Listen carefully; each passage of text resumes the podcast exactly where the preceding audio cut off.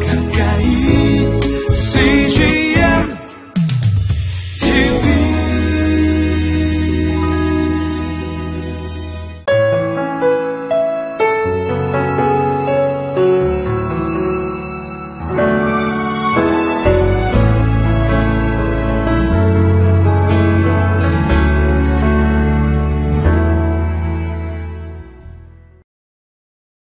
예수님의 생애가 마지막으로 갈수록 몇 가지의 초점으로 집중합니다. 성전과 그리스도의 죽음과 부활. 오늘 본문을 통해서 저와 여러분께서 그리스도의 성전 되심과 그 속에서 주를 따르는 자들이 감당해야 될 인생의 그 부르심에 대해서 함께 묵상하겠습니다.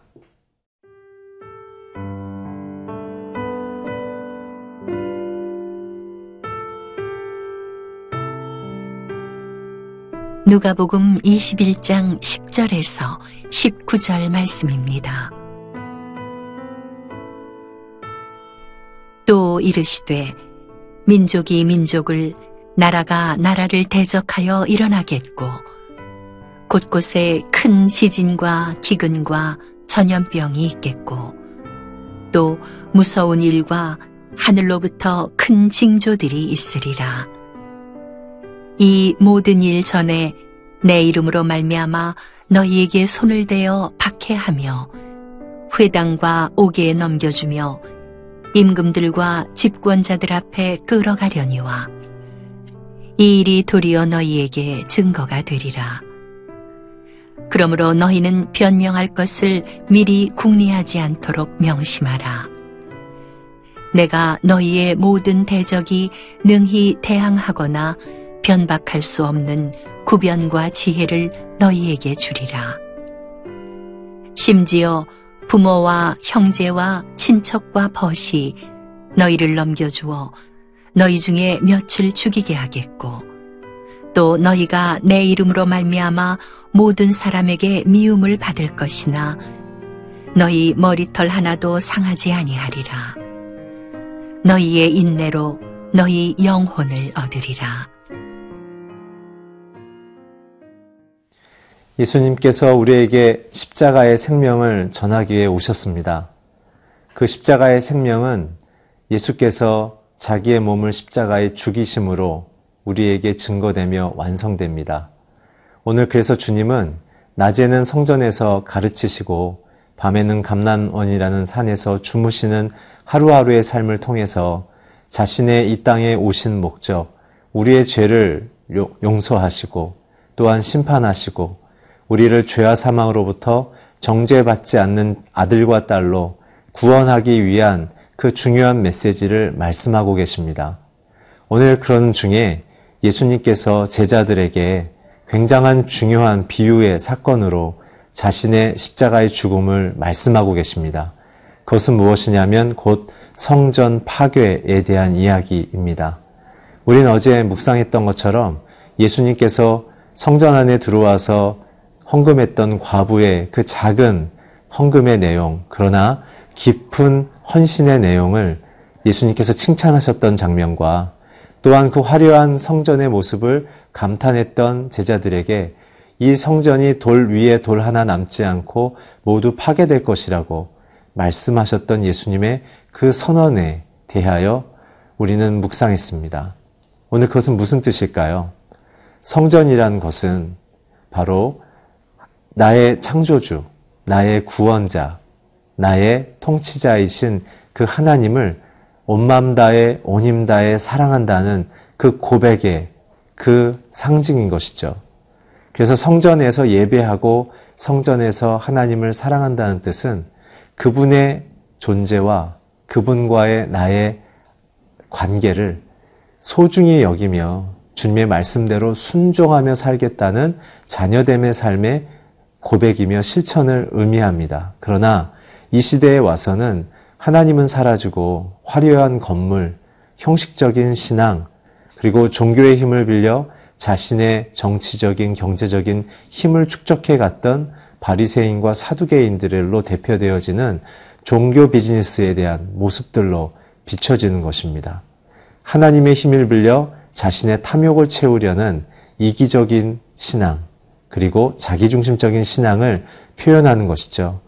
그래서 주님께서는 성전 정화 사건을 통해서 성전을 통해서 장사하려고 했던 수많은 제사장들의 그 탐욕스러운 모습들을 징계하며 또한 징벌하셨던 것입니다. 오늘 그래서 나오는 본문 10절, 11절의 말씀은 그렇게 하나님을 잃어버리고 살아가는 성도들에게 있어서 이제 심판이 다가올 것인데 영적인 구원의 심판 이전에 자연의 재앙이 일어날 것이며 자연의 재앙이 징조가 되어져서 우리에게 구원 되신 예수님의 그 징계와 심판이 임할 것이라는 영적인 메시지로 우리에게 다가올 것이고 그것이 역사 속의 사건으로 드러나게 될 것이라는 마지막 날의 심판의 역사의 주관자이신 하나님의 방식에 대한 경고로 우리에게 주어지고 있습니다. 10절과 11절을 한번 같이 읽겠습니다. 또 이르시되 민족이 민족을 나라가 나라를 대적하여 일어나겠고 곳곳에 큰 지진과 기근과 전염병이 있겠고 또 무서운 일과 하늘로부터 큰 징조들이 있으리라.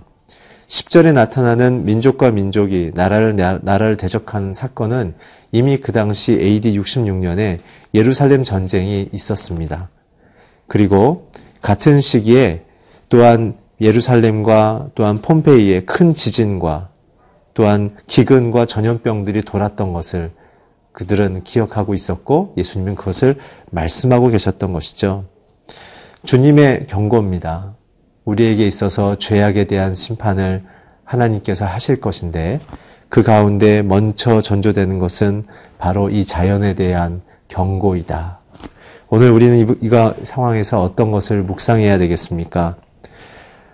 하나님을 사랑하기 위해서 주셨던 성전, 주님과 예배하는 삶의 그 핵심인 성전의 중심에서 하나님을 나의 신앙의 대상으로 생각하지 않고 나의 탐욕과 나의 필요를 대상으로 생각하는 자들에게는 하나님의 심판이 임한다는 것의 첫 번째 메시지가 있고요.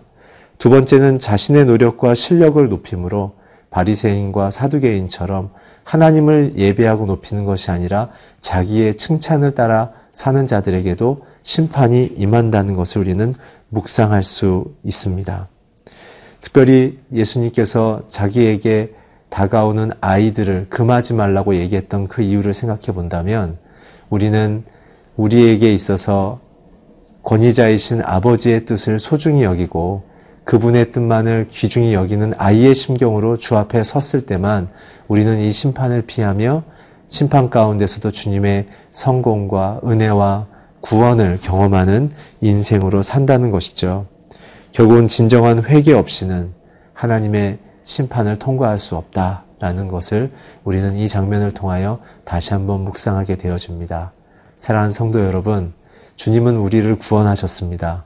그 구원한 주님 안에서 날마다 주님을 높이며 찬양하며 주님을 나의 진정한 창조주요 구세주로 고백하며 나아가 날마다 주님의 평안과 위로를 경험하는 저와 여러분 되기를 주의 이름으로 축복합니다.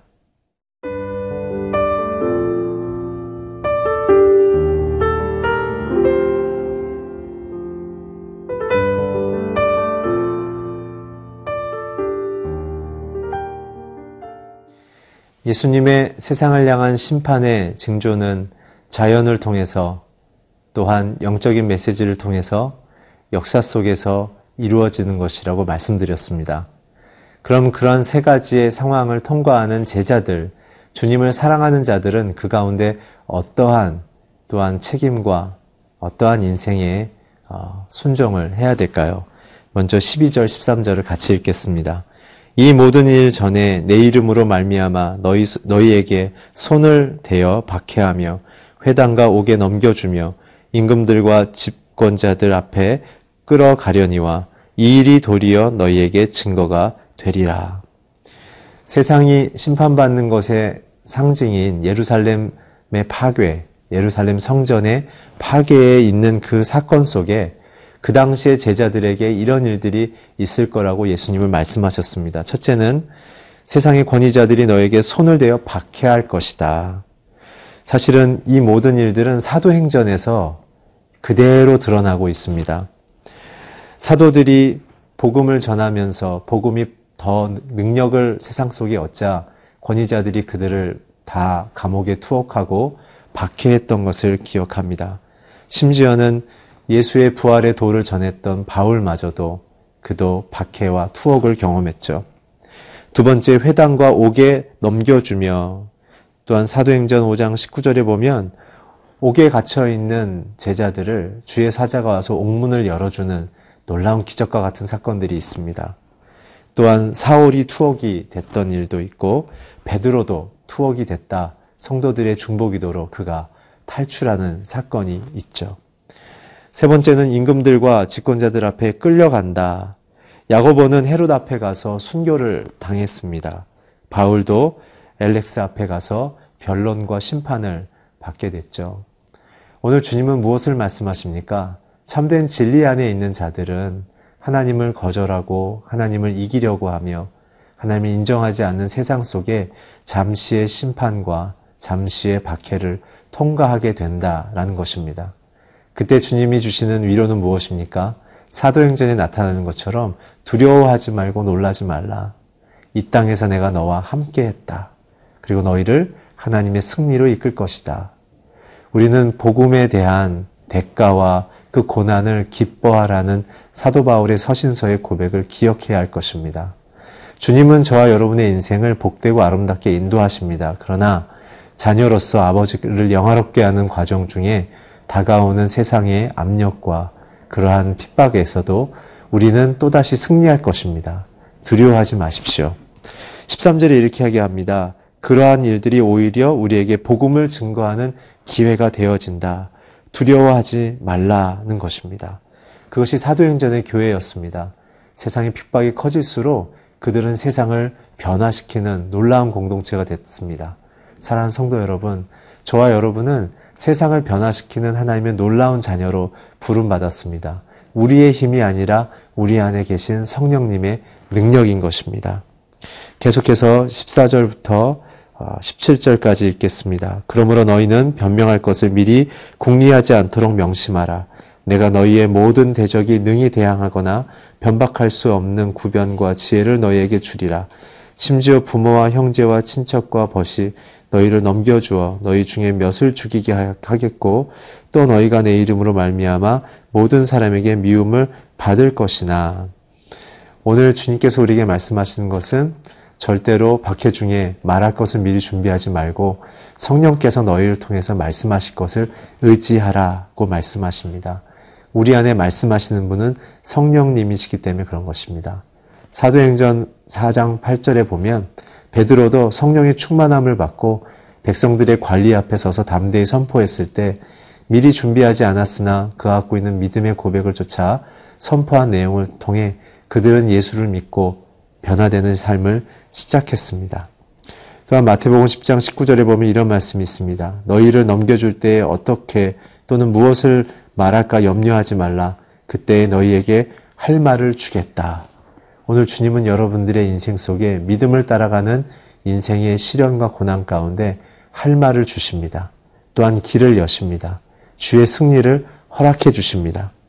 그 이후에는 부모와 형제에 대한 그리고 나이 이름 때문에 미움을 받을 것이라고 얘기하죠. 사실은 이것은 우리에게 큰 위로가 되어지는 내용이 있는데 바로 예수님이십니다. 예수님은 십자가 앞에서 자신의 부모들과 제자들로부터 미움을 받고 버림을 받으셨죠. 오늘 주님의 그 모습을 쫓아 오늘 우리가 믿음으로 살아가면서 받는 여러 가지의 시련 속에 우리는 큰 위로를 받게 되어집니다. 18, 19절에 보면 그래서 우리는 머리털 하나 상하지 않을 것이며 우리는 인내로 영원히 승리를 얻겠다고 말씀하십니다. 사랑하는 성도 여러분, 주님 안에서 승리하십시오. 그 믿음의 시련 속에서 하나님의 보호와 위로를 경험하십시오. 오늘 주님이 저와 여러분과 함께 하십니다. 하나님, 오늘 우리를 위하여 십자가에서 죽고 부활하신 그 능력을 힘입어 살아갑니다. 주님을 사랑하는 만큼 담당하고 있는 모든 삶의 시련 속에서 주님의 동행과 승리와 보호를 날마다 경험하게 하여 주시옵소서. 예수 그리스도의 이름으로 기도했습니다. 아멘.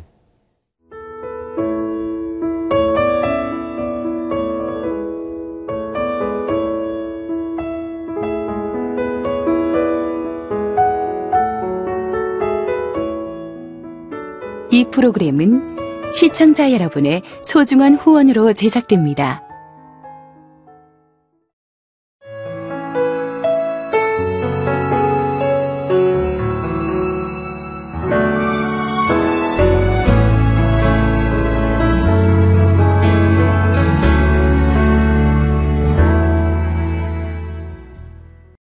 여기 있죠? 외로운데?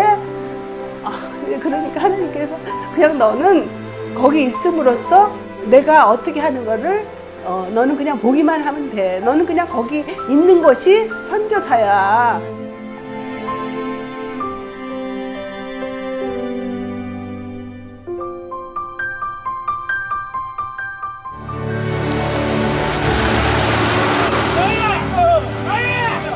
육개월을 그냥 손꼽아 기다리면서 이 산골까지 올까 했는데 드림 컴츄르다.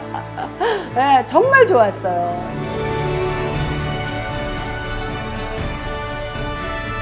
용기 얻고 또 위로되고 정말 선교사들한테 빵과 같은 거 정말 없어서는 안 되는 함께 가는 선교사들이 이- 이런 외지에 있다 보면 선교사 부인들이 굉장히 그 정신적인 문제가 많이 생기는데 그런 부분을 CGN TV가 완전히 해결을 해줬어요.